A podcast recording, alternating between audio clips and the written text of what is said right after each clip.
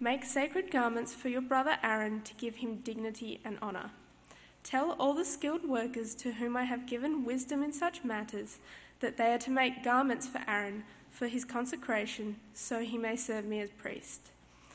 These are the garments they are to make: a breastpiece, an ephod, a robe, a woven tunic, a turban and a sash. They are to make these sacred garments for your brother Aaron and his sons, so they may serve me as priests. Have them use gold and blue, purple and scarlet yarn and fine linen. Make the ephod of gold and of blue, purple and scarlet yarn and of finely twisted linen, the work of skilled hands. It is to have two shoulder pieces attached to two of its corners so it can be fastened. Its skillfully woven waistband is to be like it, of one piece with the ephod, and made with gold and with blue, purple and scarlet yarn, and with finely twisted linen. Take two onyx stones and engrave on them the name of the sons of Israel in the order of their birth, 6 names on one stone and the remaining 6 on the other. Engrave the names of the sons of Israel on the 2 stones the way a gem cutter engraves a seal. Then mount the stones in gold filigree settings and fasten them on the shoulder pieces of the ephod as memorial stones for the sons of Israel. Aaron is to bear the names on his shoulders as a memorial before the Lord. Make gold filigree settings and 2 braided chains of pure gold like a rope, and attach the chains to the settings. Fashion a breastpiece for making decisions, the work of skilled hands. Make it like the ephod, of gold and of blue, purple and scarlet yarn, and of finely twisted linen. It is to be square, a span long and a span wide, and folded double. Then mount 4 rows of precious stones on it. The first row shall be carnelian, chrysolite, and beryl. The second row shall be turquoise, lapis lazuli, and emerald. And the third row shall be jacinth, agate, and amethyst. The fourth row shall be topaz, onyx, and jasper. Mount them in filigree settings of gold. There are to be 12 stones, 1 for each of the names of the sons of Israel, each engraved like a seal with the name of one of the 12 tribes. For the breastpiece, make braided chains of pure gold, like a rope. Make 2 gold rings for it, and fasten them to the 2 corners of the breastpiece. Fasten the 2 gold chains to the rings at the corners of the breastpiece, and the other ends of the chains to the 2 settings, attaching them to the shoulder pieces of the ephod at the front. Make 2 gold rings, and attach them to the other 2 corners of the breastpiece on the inside edge next to the ephod. Make 2 more gold rings, and attach them to the bottom of the shoulder pieces on the front of the ephod, close to the seam, just above the waistband of the ephod. The rings of the breastpiece are to be tied to the rings of the ephod with blue cord, connecting it to the waistband so that the breastpiece will not swing out from the ephod. Whenever Aaron enters the holy place, he will bear the names of the sons of Israel over his heart on the breastpiece of decision as a continuing memorial before the Lord. Also put the Urim and the Thummim in the breastpiece so that they may be over Aaron's heart whenever he enters the presence of the Lord. Thus Aaron will always bear the means of making decisions for the Israelites over his heart before the Lord. Make the robe of the ephod entirely of blue cloth, with an opening for the head in its centre. There shall be a woven edge like a collar around this opening so that it will not tear. Make pomegranates of blue, purple and scarlet yarn around the hem of the robe with gold bells between them. The gold bells and the pomegranates are to alternate around the hem of the robe. Aaron must wear it when he ministers. The sound of the bells will be heard when he enters the holy place before the Lord and when he comes out, so that he will not die. Make a plate of pure gold and engrave on it as a seal, holy to the Lord. Fasten a blue cord to it to attach it to the turban. It is to be on the front of the turban. It will be on Aaron's forehead, and he will bear the guilt involved in the sacred gifts the Israelites consecrate, whatever the gifts may be. It will be on Aaron's forehead continually, so that they will be acceptable to the Lord. Weave the tunic of fine linen and make the turban of fine linen. The sash is to be the work of an embroiderer. Make tunics, sashes, and caps for Aaron's sons to give them dignity and honour. After you put these clothes on your brother Aaron and his sons, anoint and ordain them. Consecrate them so that they may serve me as priests. Make linen undergarments as a covering for the body, reaching from the waist to the thigh. Aaron and his sons must wear them whenever they enter the tent of meeting or approach the altar to minister in the holy place, so that they will not incur guilt and die. This is a lasting ordinance for Aaron and his descendants.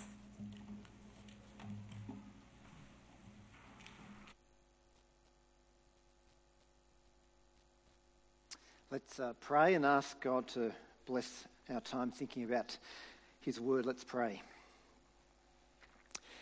Dear Heavenly Father, we pray that as we reflect now on these words and on these instructions that you gave to your people of old, that you would speak your words to us so that by your Holy Spirit you would speak right to our hearts, Lord, that we might hear your words, be encouraged, corrected, rebuked and encouraged, so that we might be thoroughly equipped for every good work. Lord, we ask it for Jesus' sake. Amen. Well, according to the Greeks, clothes maketh the man, or as Shakespeare's Polonius put it, apparel oft proclaims the man. Last week we talked about how a house says lots about a person. Well, so too does a person's clothes say a lot about them as well. You can tell a lot about a person just by the kinds of clothes that they wear. If you see somebody wearing a high-vis vest walking around, you kind of might conclude that they're a construction worker or they work in the building industry or something like that. If you see somebody in jeans and a t-shirt but with a gun kind of holstered on their belt, you kind of assume pretty quickly that they're a plainclothes police officer or something like that. If you see somebody wearing a Troy Lee Designs t-shirt and 5Ten shoes, you probably think that they're a mountain biker. And if you don't know what they are, then that's what mountain bikers wear. Certainly, clothes tell you a lot about a person. They don't tell you everything, but they can tell you a lot. And they can tell you not just what the person is like, maybe, but they often tell you quite a lot about what the person does, the kind of work that their job involves. And in the same way, these chapters in Exodus describing the clothes of the high priest can tell us not so much about the person, but really about the kind of work that he was expected to do. What was the task that the high priest had in Israel? What was he there for? Why did God raise him up? Why did the people of Israel need there to be a high priest? What was he to do? The New Testament tells us that this side of Jesus, Jesus is our ultimate high priest. He's the fulfillment of all the symbolism that's captured here in this chapter in Exodus. And we don't need priests anymore to wear these kinds of clothes. We only need Jesus. But the clothing of this high priest in Exodus here can still tell us a lot about what it is that Jesus does for us, who it is that he is and what it is that he does for us as the high priest. This clothing tells us about what it means that Jesus is our great high priest and who stands before God. Well, there's a number of garments that are mentioned here in this chapter. There's 6 in all. There's the breastpiece, there's an ephod, there's a robe, a woven tunic, there's a turban and a sash. There should be a picky up there of that. There's also clothes for Aaron's sons. They also have tunics, sashes and caps, and all of them have underwear as well, actually, which is mentioned at the end of the chapter. And you can see in that picture there, this is the high priest's garment. So you've got the white linen tunic at the bottom, at the very bottom. On top of that is a plain blue robe. That's the robe of the ephod. And that has these pomegranates and bells. You can't really see them at the bottom, but there's some little bells there, which probably kind of were a wave indicating that Aaron couldn't come into the presence of God unannounced. On top of that, with the horizontal stripes, is the ephod itself, the kind of stripy thing. That's the ephod, and then there's a kind of a sash or a belt around the waist. And then on top of the ephod, there's also a breastpiece that has 12 stones. That's the kind of the cube up around here. The square. That's the breast piece, and then on top there's the turban, the hat. Thanks, Cam. You can take that down. And what I want to do this morning is to think about some of those pieces of clothing. They're all made out of gold, purple, and scarlet yarn and fine linen. They're all made out of, if you like, the same kinds of expensive materials that the tabernacle was made out of. And when we're told in verse 2 that these garments were given to Aaron and his sons for the purpose of giving them dignity and honour. That's kind of the overarching purpose. But there are three particular pieces of clothing whose purpose is explained in a bit more detail, and I want to focus on those three pieces of clothing this morning. And those pieces of clothing are the ephod, the breastpiece, and the turban. So starting with the ephod was made from fine linen. It was expensive and multicoloured. That was the stripy thing that went across the body. But the key part was two stones that were set on the shoulders of the ephod. On each of those two stones were written the names of the 12 tribes of Israel, 6 names on each of the stones. And the symbolic significance of those names on those stones is explained in verse 12. So God says to Moses, "Fasten them on the shoulder pieces of the ephod as memorial stones for the sons of Israel. Aaron is to bear the names of his soldiers as a memorial before the Lord." So the idea is really quite symbolic. Aaron is to bear the names of the tribes of God's people before God as a reminder. If you like, he's to carry the 12 tribes of God's people on his shoulders before God. He's carrying them, bearing them up on his shoulders before God. Of course, all that Aaron could do was bear the names of a couple of people on a few small stones. But when we think about how that finds its fulfillment in Jesus, when Jesus stands as our high priest before God, he doesn't just carry the names of a few people on a few small stones. He carries every one of his people on his shoulders. He bears up every single one of his people. No single person in the world could do that. I don't know if you've ever tried to lift somebody up on your shoulders. It's always funny when someone retires from AFL. At the end of the game, they always put them up on their... A couple of people stand there and they put them up on their shoulders. And every time I watch it, I think, this is going to end in tears. They're going to fall flat on their face. And it is going to be a nightmare. It's hard to carry someone on your shoulders. It's hard to bear somebody up. But the message of the Bible is that Jesus does that. Jesus carries, as the Son of God, as our great high priest, he carries us. He bears us up. Perhaps sometimes you feel too weak. Too weak to hang on to God, or too weak to pray, or too weak to go on in the struggle, in serving God.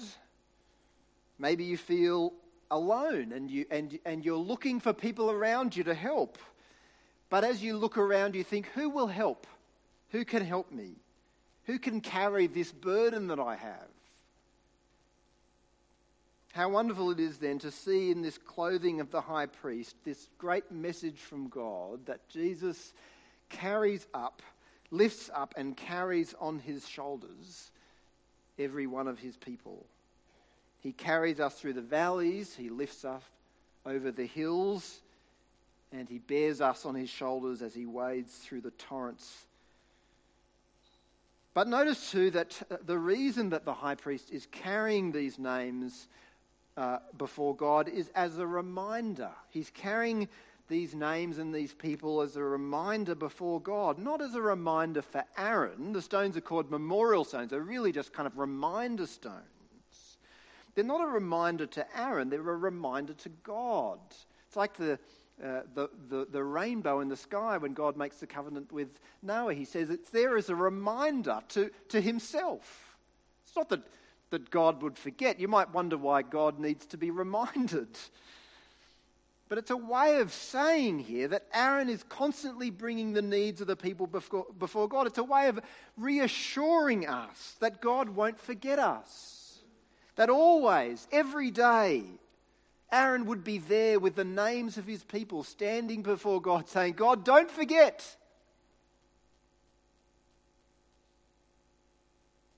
There's those beautiful words in Isaiah, isn't there, where Isaiah says, can a mother forget her child?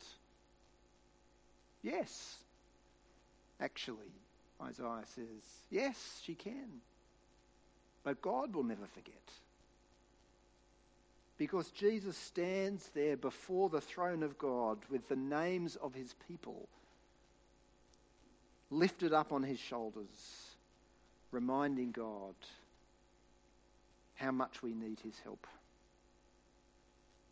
Sometimes we can feel exhausted and weighed down by the idea that our job is to remind God. We feel that we need to always be in prayer, always bringing our needs to God. And if we stop, then God will forget us. Or we feel that we need to be the high priest of the world, constantly carrying on our shoulders the needs of the world and lifting them into the presence of God.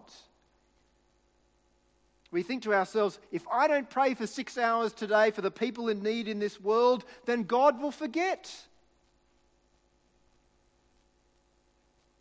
And we find ourselves trying to bear up the burdens of the world on our shoulders and to bear up the burdens of our own life on our shoulders 24 hours a day, 7 days a week, 365 days a year. But we need to remember that the job of the high priest has been taken by the Lord Jesus Christ. He stands before God 24 hours a day, 7 days a week, 365 days a year, reminding God not to forget us, reminding God of our needs, bearing us up on his shoulders. Yes, there's a need for us to pray. God invites us to pray for his world, to join him in interceding for those around us. But we can also stop praying sometimes. We can also sleep and rest our head on the pillow, knowing that the salvation of the world and God's care for us, moment by moment, doesn't depend on our eternal vigilance. But it depends on the eternal vigilance of Jesus Christ, God's only Son. Sometimes it's okay for us to say, I've prayed for that, and now I'm going to leave it with God. And the best thing of all, the New Testament tells us about the fact that Jesus carries us before God and reminds him of our needs. The best thing of all is that we know that God hears the Lord Jesus Christ. The writer of Hebrews says, during the days of Jesus' life on earth, he offered up prayers and petitions with fervent cries and tears to the one who could save him from death, and he was heard because of his reverent submission. When we pray, God hears us, because as we pray, Jesus intercedes, carrying us on his shoulders before the Father, and we know that God hears what Jesus says. So the stones on the ephod were about the high priest carrying the people and their needs before God continually. The next piece of clothing was the breastpiece. It's described in verses 15 to 30 of the chapter. And it was made of similar material, that similar stripy material or interwoven material of the ephod, but it was folded in half to kind of be a pocket. It was a square thing, but it was a pocket on the front of the ephod. And in that pocket were placed the Urim and the Thummim, which seem to have been used by the high priest to discern God's decision in particular cases. So for that reason, the breastpiece is called the breastpiece of decision. Seems a fairly straightforward name for it. But on that breastpiece are 12 stones. You might remember all the different stones that were mentioned in chapter 28. My favourite there is beryl. I would just love someone to have to buy an engagement ring and say, "Yeah, it's what's the stone? Oh, it's beryl. What a lacklustre name for a stone, beryl." Anyway. Among the purpose of the 12 stones was that the names again of the 12 tribes of Israel were inscribed on those stones. So this time instead of 2 stones, there's 12, and again the names of the tribes are on those stones. The meaning of that symbolism is explained in verse 29 and 30. God says, whenever Aaron enters the holy place, he will bear the names of the sons of Israel over his heart on the breastpiece of decision as a continuing memorial before the Lord. Also put the Urim and the Thummim in the breastpiece so that they may be over Aaron's heart whenever he enters the presence of the Lord. Thus Aaron will always bear the means of making decisions for the Israelites over his heart before the Lord. So again, Aaron is bearing the names of the 12 tribes of Israel before God on his shoulders and on his chest, but this time he's carrying them over his heart. Now, whenever something is repeated in the Bible lots of times, it's usually a sign that it's quite important. And here we're told three times in a row, that Aaron is to carry this means of making decisions and the names of the sons of Israel. He's to carry them over his heart, over his heart, over his heart. So clearly that idea is important. It's crucial to this understanding of what this breastpiece is about. So putting the two aspects of the breastpiece together, the receiving decisions from God and carrying the people over his heart, it seems to be that the point is that when Aaron came before God to seek his wisdom and to seek God's decision on matters that affected the people, Aaron was to come with the people on his heart. That is, he was to come with the needs and the interests of the people. His task was to lead God's people in God's ways, but as he did that, he needed to have the interests of the people inscribed on his heart. He had to love and to care for them. He had to understand them. Again, the writer of Hebrews says, this time in chapter 4, verse 14, he says, "Therefore, since we have a great high priest who has ascended into heaven, Jesus the Son of God, let us hold firmly to the faith we profess. For we do not have a high priest who is unable to empathize with our weaknesses, but we have one who has been tempted in every way, just as we are, yet he did not sin. Let us then approach God's throne of grace with confidence so that we can receive mercy and find grace to help us in our time of need." The writer of Hebrews says that because Jesus was one of us, he understands us. He has us in his heart and represents us before God. He leads and he guides us in the ways that most honour God and the ways that are best for us. Sometimes I think we end up thinking that those two things can be a trade-off. That is, the ways that most honour God and what's best for us, sometimes we think that they're opposites. Sometimes we fear that what most honours God will actually be what's worst for us. But that's not true. Jesus perfectly combines those two things together in such a way that he leads us in what honours God, and he leads us in what is good for us, because he perfectly understands God. He can lead us in what honours God, and because he perfectly understands us, he can lead us in what is good for us. You might be tempted to think that God doesn't understand you. After all, he stands high above the heavens. He made the world. What could he understand about the human condition? What could he understand about you? What could he understand about what you're facing today or tomorrow or what you're going through?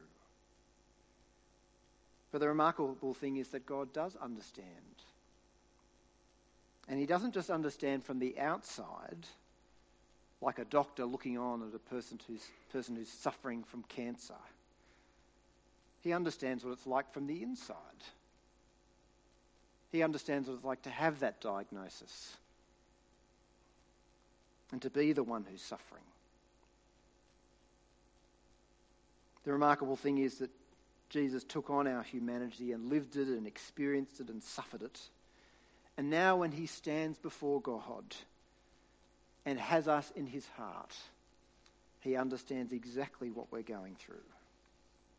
It's so easy to think, isn't it, that whatever circumstances that we face, no one understands, no one can comprehend what we're going through, no one knows what we're experiencing, our suffering is unique. Or we can think that nobody cares. But that's always a lie. because Jesus always understands. He always sympathizes with our weakness. And he always intercedes for us before his Father on our behalf according to what we need. You can come to God through Jesus, and you can know that like the high priest had the name of the sons of Israel inscribed on stones, Jesus has your name inscribed on his heart. So we've seen that Jesus, our great high priest, he carries us on his shoulders, he has us in his heart. The final piece of clothing that we'll look at is the turban, and it's described in verse 36, where it says, "Make a plate of gold and engrave on it as a seal, holy to the Lord. Fasten a blue cord to it and attach it to the turban. It is to be on the front of the turban." So the turban was the hat, obviously, but on the front of that turban was this gold plate. And its purpose is explained then in verse 38. What was the purpose of this plate? Well, it will be on Aaron's forehead, and he will bear the guilt involved in the sacred gifts the Israelites consecrate, whatever their gifts may be. It will be on Aaron's forehead continually so that they will be acceptable to the Lord. Implicit in what God says is the idea that the gifts and the offerings that the people are bringing might not be or won't be acceptable to God. They won't be gifts and offerings that are free from sin. There will be guilt attached to them. Even the best offerings and gifts that the people will bring will be tainted. But the high priest had this gold plate on his head that said, "Holy to the Lord." That kind of covered, if you like, the guilt and the sin attached to the gifts of the people. If you like, Aaron's holiness, kind of emblematized on this sign on his head, was intended as a kind of a substitute and a cover for the people. His holiness covered the lack of holiness of the gifts and the sacrifices that the people brought. But Aaron's holiness wasn't actually real. It was only symbolic. It was just a gold plaque on his head. But underneath the plaque, he was just like you and me. Conflicted, sinful, with a divided allegiance. One moment serving God, the next moment trampling on God while he served himself. One moment following God, the next moment following himself. But when Jesus came as the ultimate high priest, he didn't come with a gold plaque on his head.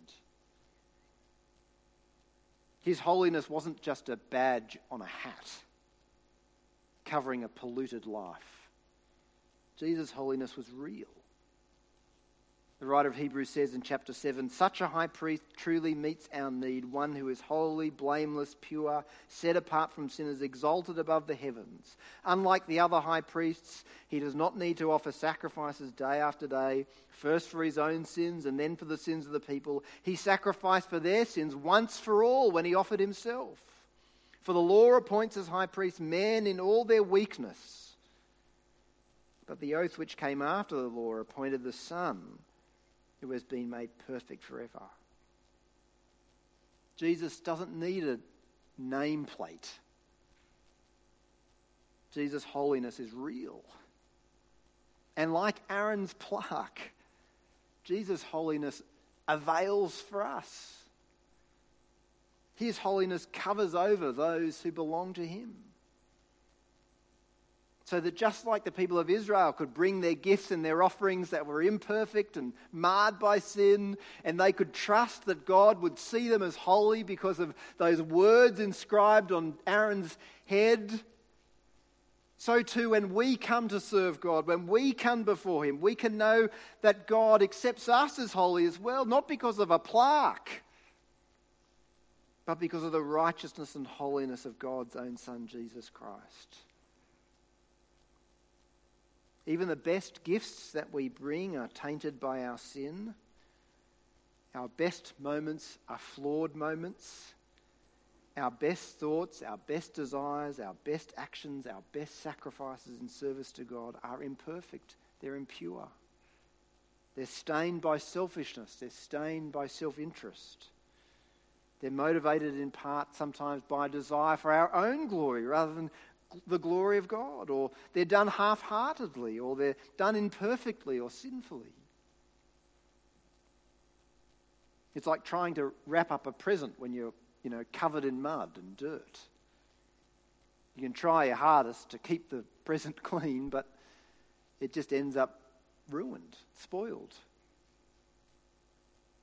And it's the same with the things that we do for God. We can try our best, but they're always tainted. But when we come to God through Jesus, through our great high priest, his holiness covers over us.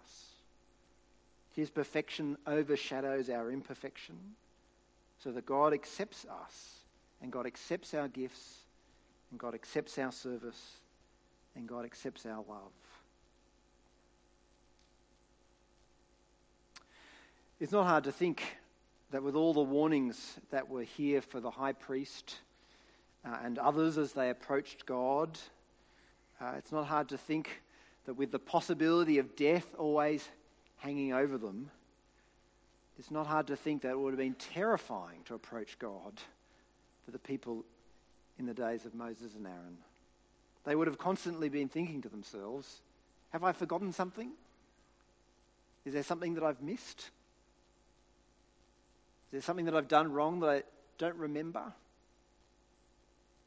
Will I die today when I approach God? Will he accept me? But what an extraordinary gift it is for us that we can approach God without any of those fears. Not in our own goodness and virtue, not in anything that belongs to us, but based on the holiness of the Lord Jesus Christ, in spite of our desperate unholiness. God opens his arms to us and welcomes us and embraces us. He hears our prayers, he leads and he guides us. Not because we deserve it, but because if we belong to Jesus, he stands before God, carrying us on his shoulders, carrying us in his heart. And his holiness covering us before our God. Let's pray. Dear Lord and Heavenly Father, we come to you with great boldness and confidence, not fearful of judgment, but trusting in the sacrifice of Jesus once for all on the cross, knowing that you receive us and you hear us, knowing that he carries us in your presence even now on his shoulders, knowing that he has us in his heart, knowing that even as we sleep, he stands every day before your presence, interceding for us. Lord, we thank you for that great truth. We thank you that he covers us with his holiness. Because, Lord, we know that we don't deserve to have a relationship with you. We know that we're sinners. But, Lord, we know that you've done all that is needed so that we can come to you with great confidence to be your children and to be your people. Lord, we thank you for that. And, Lord, we pray that you would hear our prayers and answer us. Lord, you know all our needs. Lord, you know the things that we're facing. You know the things that we struggle with. You know the sadnesses in our life. You know the joys as well.